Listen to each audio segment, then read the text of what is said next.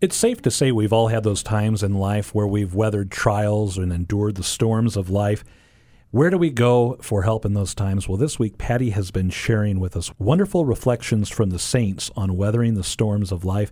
Patty, it's been an incredible week so far, and I can't wait to find out the lesson on this Thursday. Well, like I said, I've just been sharing a book that was given to me called Safely Through the Storm by Deborah Herbeck.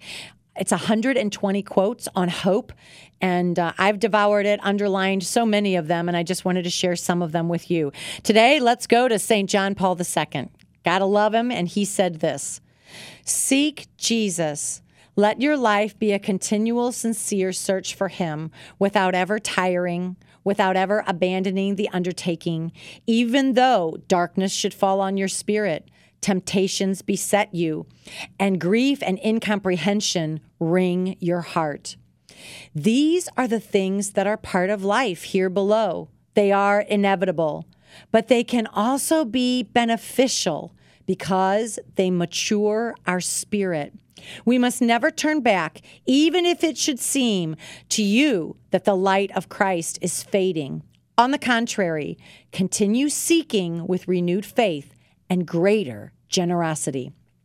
His nugget of wisdom for us is this: trust that God can and will bring about some benefit from this suffering if we ask him and cooperate with his grace. Perhaps a maturing of your spirit. Maybe it's going to be growth in generosity for you or an increase in faith. John Paul II is a man who knew suffering. He knew darkness, evil, and he knew incomprehensible grief in his own life. And yet, look at how he cooperated with the graces that were bestowed on him. So, what good will you allow God to bring about in your life through your personal suffering? Be open to it. Don't miss it. Pray for that grace to grow and become the saint that you were meant to be.